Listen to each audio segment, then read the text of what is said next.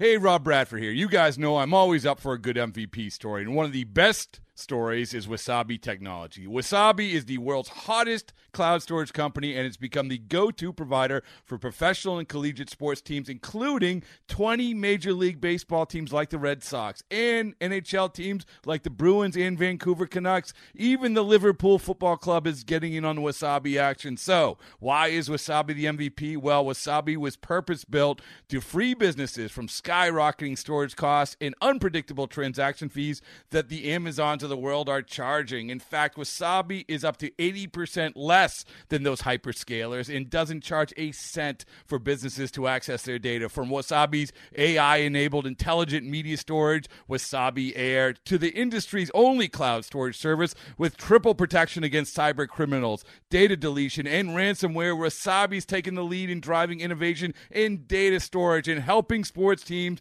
to unleash the power of their data. Wasabi, another Boston based championship team.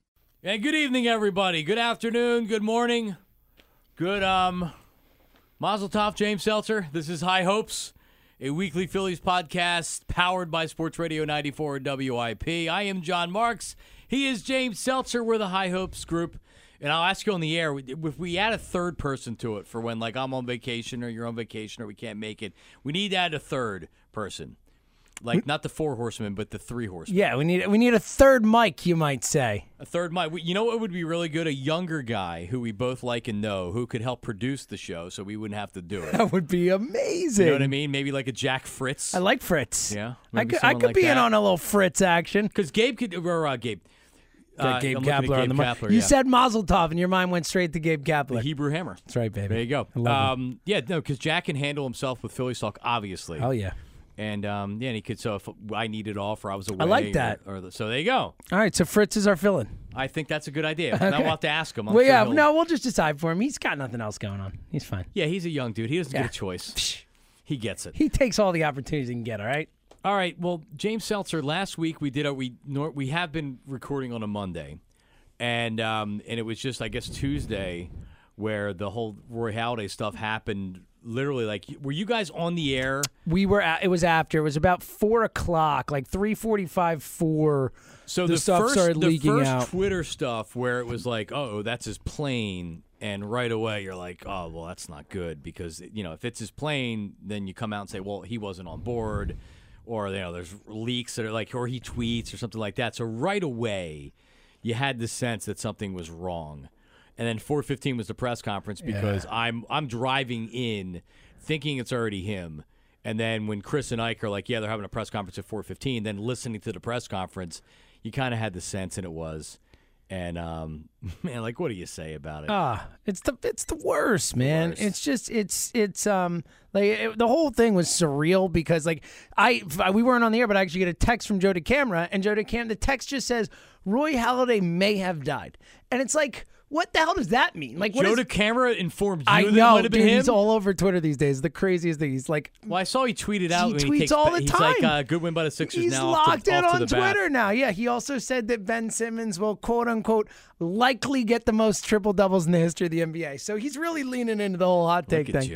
Uh, but so anyway, but just more the like may have died. Like what the hell's that? Like did they die? Did he die or did he not die? And then it's that whole surreal thing of like you know you're hoping it's not Roy, but like somebody's dead, and it's like none of it's okay. Yeah. You shouldn't feel good about any of it.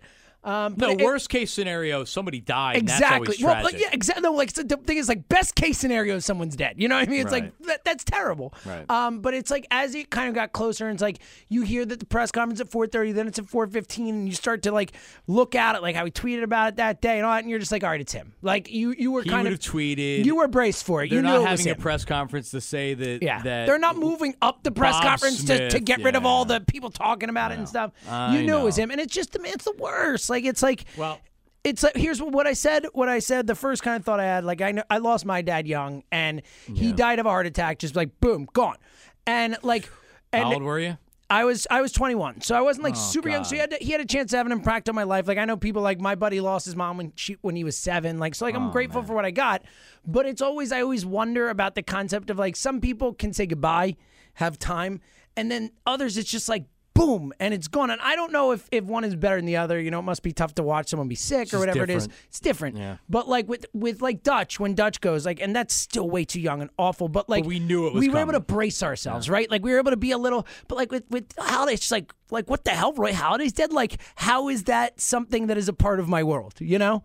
Yeah, it's not. And, and you actually you brought it up because uh, that's I, I said it on the air with Dutch. Like, listen, I knew that he was in bad shape and heading towards hospice weeks before it Yep. was even really out there, and that's not something I'm going to share on the air. Of course I'm, I'm not. not a journalist. I'm not a reporter. No. I'm not trying to break news by telling people that Dutch. And then Lenny Lenny had kind of brought it up because Yep. people that knew Dutch knew that. that Yeah, it Joe was, DeCamara told me the same thing before. He's like, "Hey, Right. just so you know, Darren's really sick. You knew it was hospice." coming. Knew it was coming. You knew it was coming. You're You able could- to brace yourself somewhat. It's still awful and sad, but like you're at least somewhat ready for it. You know, and Halladay, it's just like boom, like that. It's like whoa. 40 years old, younger than me, six months younger than me, and um, and the thing that kept getting me when you, when you the, the Phillies sent out that email with all the responses from his former te- teammates, and every single one of them uh, brought up his wife Brandy and his two boys. That's and the for, toughest part. For me, having two young kids at home now, Yeah, and it it's hits like home. that it hits home. It does, and it's like his kids. While like, listen, they will they will move on because they have to. It's still really tough to think of his two boys not growing up Oh, with it's his the dad. worst. You hear and here they like idolized him and like he was like that. You know, coach their teams and all that type. It's just like I learned more about Roy Halladay in the the 12 hours after he died than I knew about him in me too, life. man. Me too. It's I didn't. I knew he was a good guy, but I didn't know like other than following his Twitter. Like I learned more about Roy Halladay. I knew more about Roy Halladay with his Twitter post career Yeah. I just thought he was this. He was this guy like on the mound. He was like a mean son of a bitch. Yeah, right? and he was also like that dude who was like the most intense and like Yeah, so yeah, like yeah, you know intense about everything he throws no did. and he does his post workout. yes, like he's a like exactly, dude. He was like a maniac. You looked at him that way as like that uber intense like athlete type person, but you didn't think about him as this fun loving, caring. We didn't know much about him other guy. than that. Yeah, he always. You're right, though. He always seemed happy. Like he always seemed like, even though he was intense, like there was always a hint of a smile. There was always like a in the locker room, like in the dugout. You always, he always seemed to be positive and happy. And everyone said he was the best guy. You just didn't get Everybody. to actually see it yourselves. You and know? then you look at his Twitter after he, he dies, pretty much, and, and like I, I like I remember when Roy, and I remember my reaction. I remember when he first joined Twitter, and he was taking selfies, and I remember I said I said on the air, I go. Roy Halladay's taking selfies on Twitter.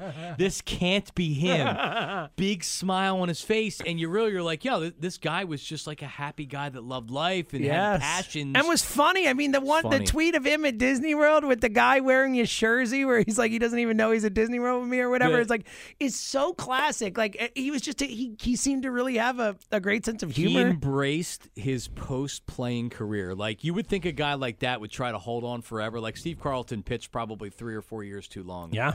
Roy Halladay knew he was done and was out, mm-hmm. just like that. Love it. Fourth year with the Phillies. Like I have such respect for that. yeah, I mean he was just done. Well, it's because these guys, and we've talked about this before in other forums and stuff, but like these guys only have a very short amount of their their life, like a, a percentage of their lifetime, to do the thing that they are best at in this world, the thing that defines them in this world. It's like as much as like I love when people know when to hang it up, and we don't ever see that that downslope, but at the same time, like I'm never gonna give anyone crap for saying like I can keep doing this, I got to keep doing this while I can. It's really hard to kind of you know Yeah, why fault not? them for that, right? Other guys say, you know what, I'm out. Yeah. And while Lefty couldn't give it up, Roy said, I'm throwing. And I forgot about this, and I don't know if it was Rob Cherry that brought it up or a caller, but that game at Wrigley Field where he was getting overheated and he oh was in yeah, the dugout. you could see it. He was like red and pi- I thought there was something else wrong with him. yeah, it was awful. He like was you- and he was throwing 83 miles an hour. He was just done. And then um, who was it that that it was? It was a guy that, that had like a cup of coffee with the Phillies, and after he had passed, had a actually I think he put it out on Twitter, where was Michael Young. Michael Young, who was like here for Mm-hmm. Yeah. not even a year, not even a year, but all, but a great like a, a great baseball yeah, guy, a great great baseball guy. It's a great way to put it. Yeah. he saw him. He went out to the mound and said, "Doc, you all right?" And he goes, "Everything hurts. I got nothing today," or something like that. But he wouldn't give up. He wouldn't give in. And but after that season, he was gone. So, like, I, every, listen, everybody has talked about Roy Halladay and had the Roy Halladay stories, and we did like it was like a two day, like post mortem on WIP. So uh, you know, therapeutic. I think you know Yeah. it's tough, but it's one of those things that I think it's cathartic for a lot of people to. I think that any time, like talking about things when you're feeling down or whatever, Absolutely. is always the best way to like get it out there and feel better. It is really therapeutic, and I felt like it felt like that here for those two days to like kind of just give the city The a first chance to in grieve shock. together. and the second day you're kind of remembering Yeah. the great times and, and celebrating a great dude. Even though the, the the guy at our sister station up in Boston starts going nuts and see What the a- problem is the problem James where he's talking about him and he, he's saying he's saying that he deserved to die and he's a moron or whatever. Like he just I think he's a lunatic and everything snowballed from him. I believe his main point was what is he doing risk putting his life at risk in a plane like that and hot dogging it and, and everything else after watching that video to where like a normal person would be like, wow, like his poor kids, his poor family, like whatever. yeah. But like I'm not gonna tell you that I haven't at least had the half a thought like Yo, man, like that's really risky what you're doing with your kids or but at whatever. the sa- yeah, but no it- one gets in a plane and thinks that they're going to go Yeah, crash. and also it's like, yeah, sure, he shouldn't have done that, but that doesn't change the person he was or the No, life of he course not. Exactly, you know, and it's like, and on top of that, it's like I like, while I'm not that type of guy, like I wouldn't even want to fly a plane by myself, much less like do all the hot dog and stuff. But like, this is a guy who threw a no hitter in f- freaking postseason. Like, this is a guy who who has been in front of a crowd of you know thousands and thousands and thousands of people and lived the highest of the high.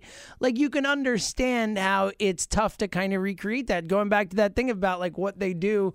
You know, they, they can only do their what they're They best at for you know, you, that's a thrill, that's a rush. Like I get, like I'm, I, I, it was stupid, but like I, I, I get where that comes from, that want to, to kind of find course. that thrill Yeah, again. like some you know? guys post career struggle with stuff to do. So, some guys go into broadcasting, other guys turn to other things like drinking or whatever else, and some guys do they fly. I mean, he, it's something he always wanted to do, and he couldn't because of the baseball contract. So, but my point is that if he wanted to, if the, if the host wanted to bring up like, what is yeah, he, he could have done it in a much more constructive way. yeah, yes. and you know what? Or not do it at all because Well, at that don't do it point, what's the payoff? Yeah. A man just died, and a wife It's- and it's two and two young boys don't have a father and a husband. yeah, it's outrageous. It's like there's ridiculous. what's the upside here? Like There- there's zero upside. Exactly. That's the problem. All right, we're gonna do our first. We're gonna every week we're gonna do a segment, James, where and and, and this is like so like podcast ish e. Like I'm not experienced with the podcast. Like you know what I'm saying? Like normally, I think it's more radio-y than it Is is, it? podcasting. what would be a podcast segment?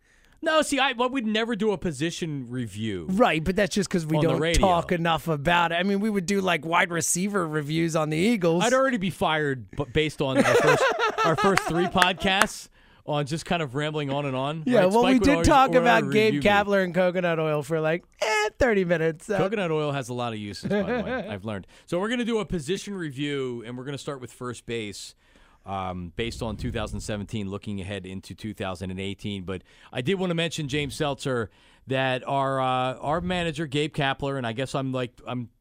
I'm a positive person, so I'm not going to complain. eh, But I, I don't, I still don't know if I like to hire. But anyway, so he's compiling a staff. Dusty Wathan, and this is no, no real surprise to either one of us because we said it. Dusty Wathan is the third base coach. Yep. Which makes sense. Yep, we Uh, talked about it. They're going to probably hire a, a, a, a bench coach that has experience. It's Oh, not yeah. going to be Larry Bowa. I don't think it's going to be Larry Bowa. Yeah, I think it's going to be someone who uh, fits kind of what they're doing organizationally and this analytical approach and all. Someone who Or is it look, Juan Samuel? Look, well, here's the thing: a bench coach, a bench coach more than any other coach on the team has to be in lockstep with the manager. He has, Has to have a great relationship. He has to be. Yeah, they, they spend Great the entire game together. Every great chemistry, all that type of stuff. And he doesn't necessarily have to think the same way. Sometimes it can be good to have someone who has a different perspective and is going to kind of throw it the other way.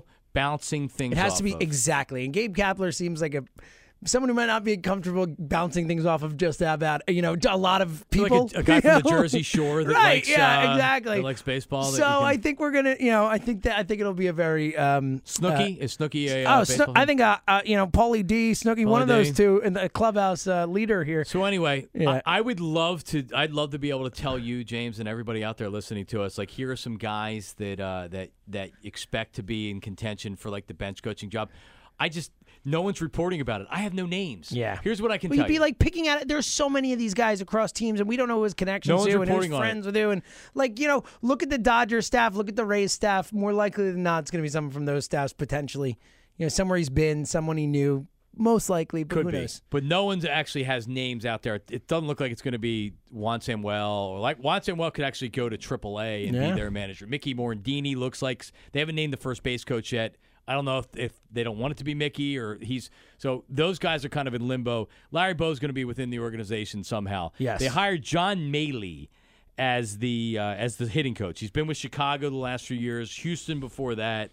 Seems like a guy that you know. It's weird. Matt Stairs was here for a year, and then now he's in San Diego. Diego, and, yeah. uh, did that not work out? Uh, I don't you know I mean? I mean, I can't Yeah. say that they were great this year. No, and I think that they clearly weren't. Look, I think I don't know if it was that Stairs didn't want to be here or, or they wanted someone new. Who really knows? My guess is that The latter. With, yeah, I think that with the overall here, they're they're bringing in their own guys. And look, this, this Padres. I mean, San Diego. I would could do a take John than- over Matt Stairs. No offense to Matt Stairs, who I'm grateful for that home run in L.A. and all that. But I mean, like this guy's a legit hitting coach. I mean, he knows what he's doing. Three years. I mean, look, won a World Series in Chicago. He's got credentials. He was with the Astros. He's clearly going back to you know the whole organizational approach. Cubs, Astros, like the two teams the Phillies are pretty much trying to model this whole thing after. So And here's the other thing: you had al- you'd mentioned the analytics, and I, I am going to be nauseous with analytics talk here, James. I'm not like I understand analytics. it's all the years of no analytics and being like the worst franchise in sports. We're turning. I was anti, like, believe me, when Ruben was when Ruben and Charlie used to talk about like walks don't matter, it's hitting and this and that. I'm just like, well, I mean, yeah, if you're you have guys that are hitting 40, 50 home runs, sure, then it doesn't matter as much. Yeah.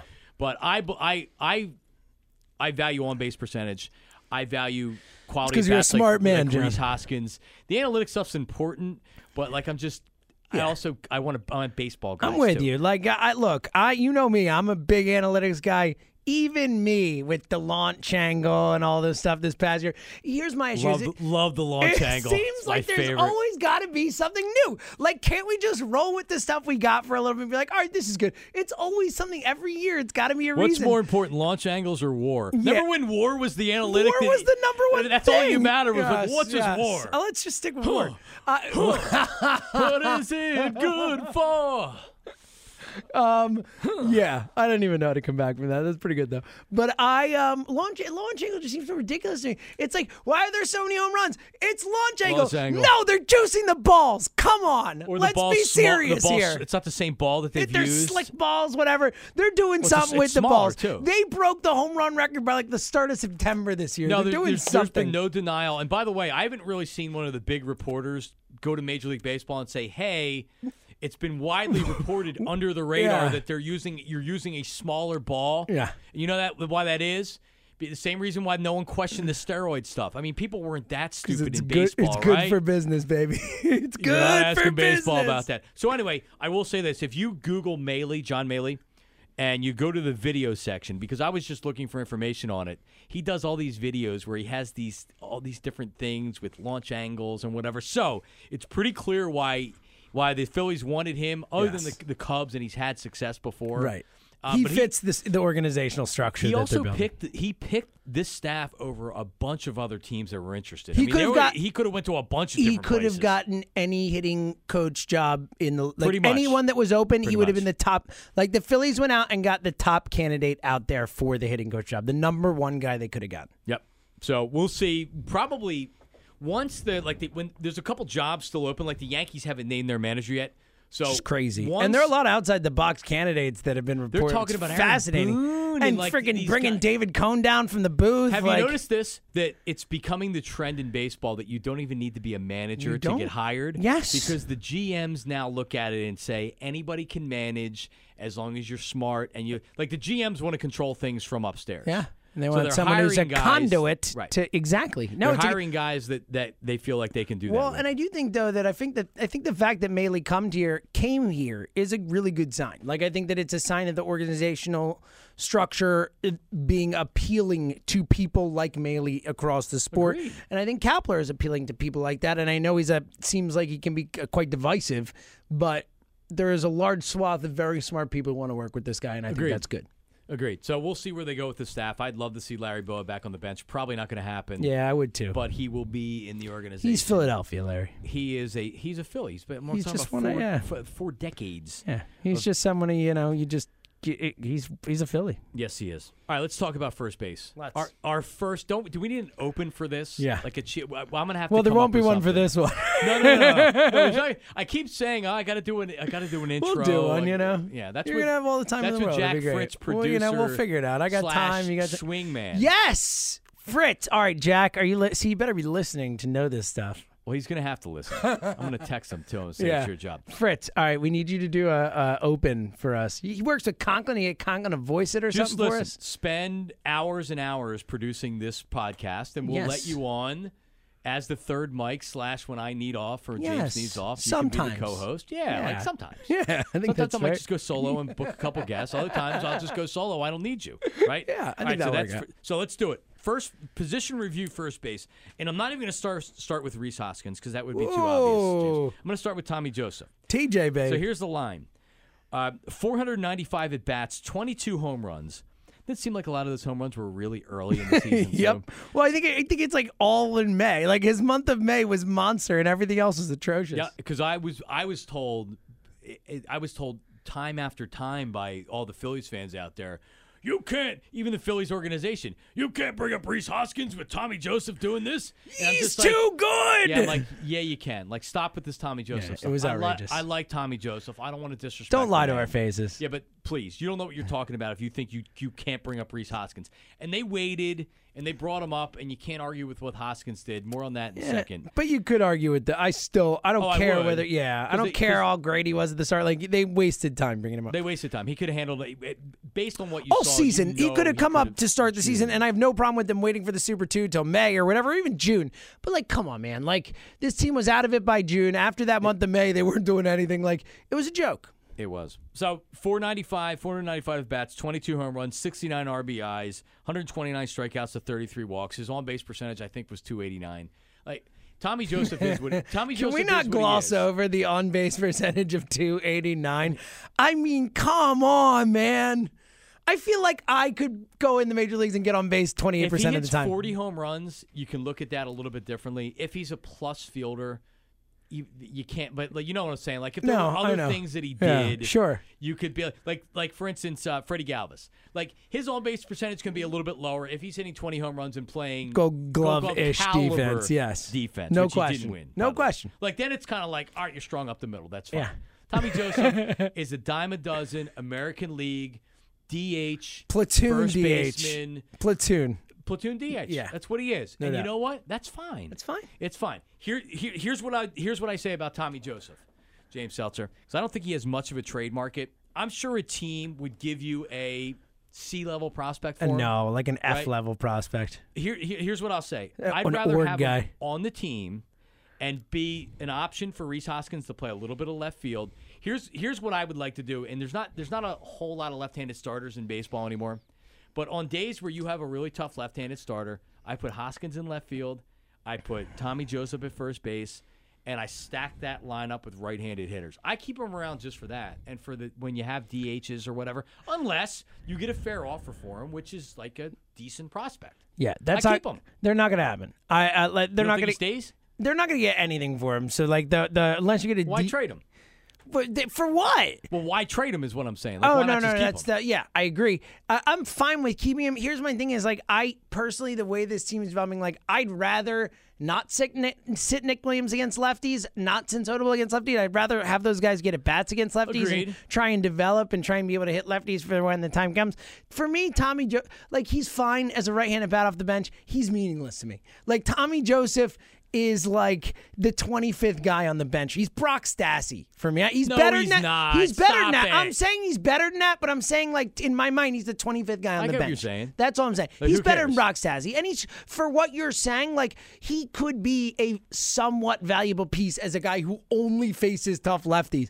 But ah, you know, it's what I. Yeah, ah, he ah. get an occasional start. I mean, listen, Sure. he's not a bum. He's fine. He's fine. yeah, like he is what he is. He's fine. He's fine. He is. It's a He shame can hit doesn't left-handed pitching a little bit. It's a shame he doesn't catch. True. He would have some value then. He Sure. actually he did not hit left-handed pitching until later on in the year this year. I'm just looking at it and saying like, all right, how am I going to build my team? It's a nice bat. I mean, God forbid you have an injury or whatever. Like, what? Who else is playing first base if, if Hoskins isn't playing first base? And that's something you have to look at. Sure. I Right? just think Tom again, you said you literally introed Tommy Joseph by saying he's a dime a dozen. He's dime is. a dozen. I'd put Dime a dozen. Daniel Nava there. I don't care. Like anybody can play He's, that. except he can play more Yeah, positions. he's and- much better. yeah, I like Daniel better. Nava a lot lot He more is, than I like him. All right, so that's Tommy Joseph. And what can you say about Rhys Hoskins? He actually ended up by the end of the season, 200. He had uh, only batted 259, and I'd forgot that he had kind of his average had fallen that much. But I don't make too much of that. He's a hot hitter. When he gets hot, he's hot. No matter what he's doing, he's walking. Right, So Which is the key. He was always getting on base. always. Always. Professional at bats, sees a lot of pitches, sees more pitches than anybody on the team, and it's not even really close. Finished the season with 37 walks, 46 strikeouts for a power hitter. That's amazing. 18 home runs, 48 RBIs. What like? All right. So here's my question, James. What is his ceiling and what is his floor? Well, that's the the thing I loved about Hoskins from the jump in the minors was was the high floor. I thought, you know, th- this guy is worst case scenario. You know, uh, uh, you know, 280, 25 homer guy. Like worst, worst, worst case scenario. I think that's where he's at 270, 25 homers, somewhere in that range. I mean, best case scenario is is the hot, you know, not the hot streak you saw. He's not going to 82 homers this season, but he's a 40 homer guy. Like he's a he's a maybe never going to bat 300, but he's going to bat 280 and have His on-base percentage is 10 on base percentage, and that's all that matters. So yeah, best case scenario, he is a legit all star middle of the middle of the line bat. Like Yep. that's the kind of guy he can be. And I think he's got a decent chance of, if nothing else, having a few years at that level for sure. And I feel like he will exceed his floor. I feel like he's going to be. so- I mean, just from what we saw. And again, look, you have to expect no one's going to come up and have the streak that he had. eh, First of all, no one's ever had the streak he had, for what it's worth. but no one's going to do that and Uh. then not have some sort of a slump. I mean, like your major league, ba- the best hitters in the history of the sport baseball. You know, ba- yes, the best hitters in the history of the sport. That's the point. Are get out seventy percent of the time. And there's and there's no there's no rhyme or reason why it happens. It's just that you, you get in, you get in that a- mentality. it's you can't the- hit anything. It's the ultimate mono a mono game. It's one versus one. And look, first of all, confidence, like you said, is a huge thing. Like you could just go through slumps where you just don't. You're was- not. it looked like a beach ball for, like, exactly. three, you're seeing the weeks. ball. Like that's it's such a funny line, but it's so true. It's like these guys, where they're seeing the ball and it's huge and it's there and it's like just the way it is. And then it's all about matchups and it's about this guy versus you know that guy. Just uh, I can't hit him. Adjustments he are owns me. made. Oh for four. Oh, I'll come out the next day and go four for four because I got that guy's number. Like it's just so you know specific to the. It's batter baseball-y. yeah, it's the best. Like It that's is. why it's the best, and and that's also why it is the most quantifiable. That's why stats are such a big part of this sport because every other sport, like even basketball, le- like less than football and hockey, but like everyone is so dependent upon their teammates for their success. Whereas in baseball, like it's one on one. Like obviously defense matters, but and base running and all that, but it's one on one, and you can really quantify that one on one matchup to like a really, you know, obviously extreme levels as far as statistics and all that type of stuff go, which just gives you a much larger sample size from which to cull data that can actually be useful. How about, his, how about his defense? Here's one thing that surprised me about him that without playing left field at all, and like I, I knew that actually the late baseball George, baseball George passed away. If you didn't hear this in, in previous Yeah, podcasts or whatever, he called me when he was in the minors and said that that he can play left field. He at Sacramento State where he went to college, he played outfield and he did it. He did more than an adequate job. And I said he's not going to play outfield. George said just stop. Tommy Joseph's not playing the outfield.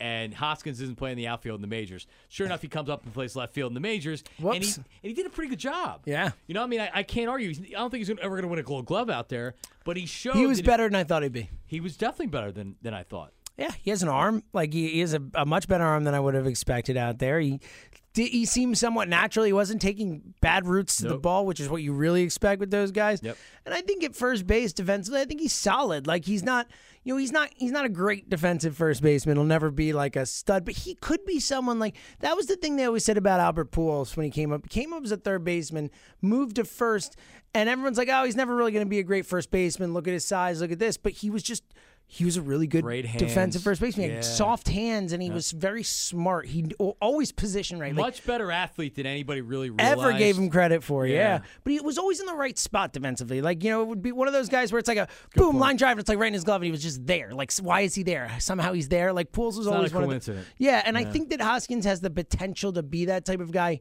just because of how smart he is as a baseball player and how much of kind of a baseball nerd he is. Um, you know, which we've seen, and you hear him talk about baseball, and you can just hear the kind of passion that he has Yeah, for the game. So I, I that I think that's a, a potential to, to be a better fielder than you'd expect. But I don't think he's ever going to be a, a great defensive Is he a good enough outfielder as he gets a little bit older? Let's say, and I'm going to bring up a name in a second, Dar- Darick Hall, who is he was at Lakewood and Clearwater this year. He set he set uh, records in uh, in Lakewood for home runs. I think he had 27 home runs. But he's a clear first base Like, cannot DH. move off No, like trust me. I know I said that. I know I said Hoskins wouldn't play outfield. You This have a better like- chance of playing outfield than Darick Hall. He he went to Dallas Baptist, the Uh-huh. hotbed for baseball. But he's like a he's like a DH Right. first baseman type that has plus plus power. Sure. So Ken Hoskins, let's just say that one of one of these first base guys develops. Ken Hoskins in two or three years shift to left field to make room for a guy that has plus power. Theoretically, yes, I think he could. I think like if he was actually trained to play left field, and like again, we talked about him going in there with like what like a couple games in the minors. There's like, I hey, go play, won. go play out left field in the majors. You got it, buddy. Um, no problem. It's not hard. Uh, but I do think that I think that he probably could. I don't think it's the best use of Hoskins. I think it's not. I think you would probably look to trade Hall first if he really does kind of come up and has legit value. Who knows though? Look, I think it's possible. I don't think that Hoskins Hoskins' body is not a left field body, especially if he grows anymore. I know he's 24, so like he might be fully developed, but like he also might not. Like he like guys really kind of reach their physical peak from like 27, So what? 28 He wouldn't range. be because I mean Pat Burrell was able to, to Yeah, to Burrell was run around Burrell out was, there but for- Burrell was the third pretty long. baseman originally. Like Third base, first base, first base now. But look, I Left think field. potentially, potentially. I just don't. I don't think it's ideal. Like I mean, his body type doesn't seem like a left fielder, but he was better out there than I ever expected him to be. So, you know, I don't think we have a big enough sample size to really say. No, we don't. But, you know, if but like maybe I think it's an interesting hypothesis. Like he looked better there than I thought he would, for what it's worth. Yeah, and, and I only and re, only the reason I bring it up is because you never know about a first baseman, Right.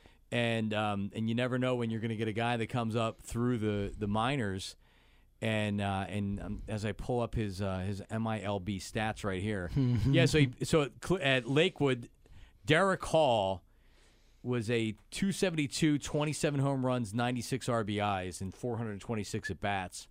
Um, strikes out a ton, doesn't walk a lot, so he's not the. Um, Still a long way to go is the point here. Of course, he Yeah. could, he could he could be nothing. He could be, and he is 22 years old because he was a college So- junior. When so he was not drafted. great.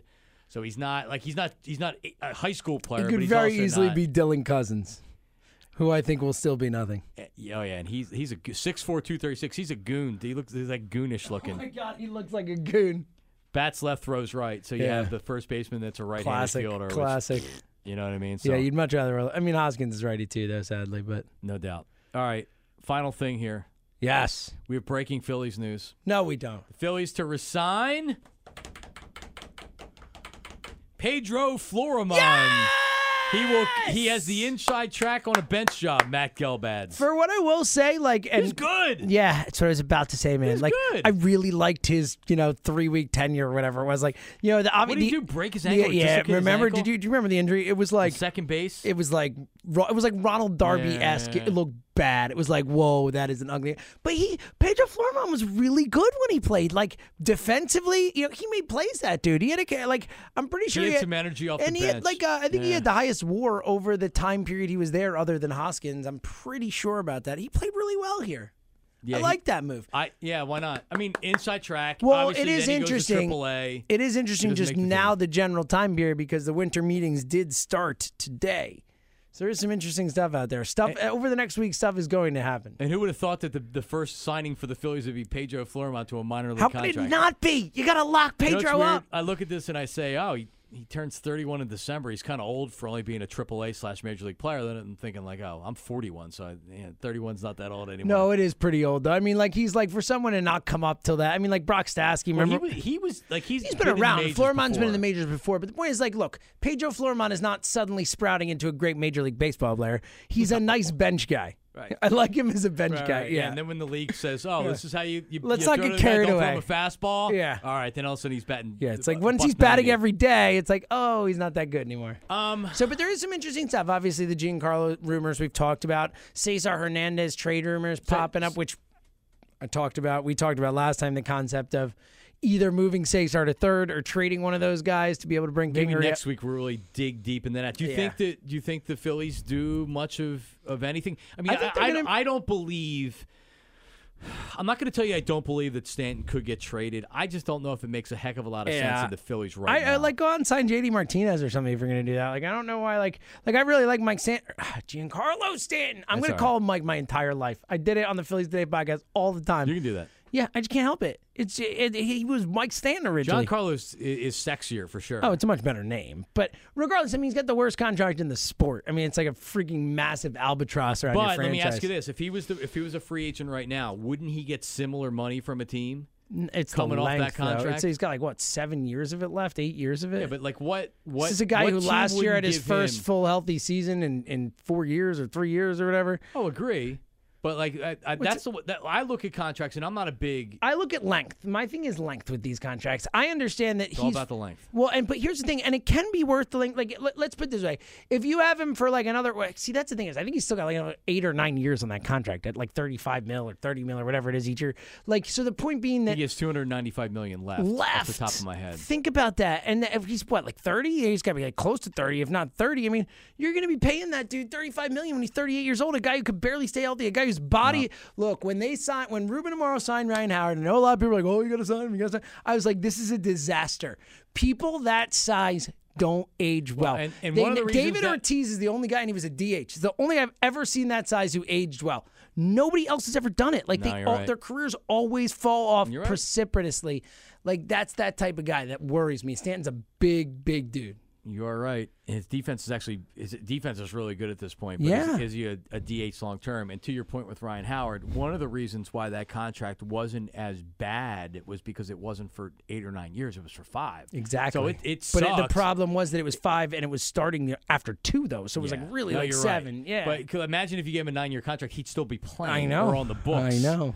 Right now. So yeah, I don't. I don't think anything major goes down. They will make a trade this offseason. They're going to be active. guys. I just don't know how much the activity will turn into stuff.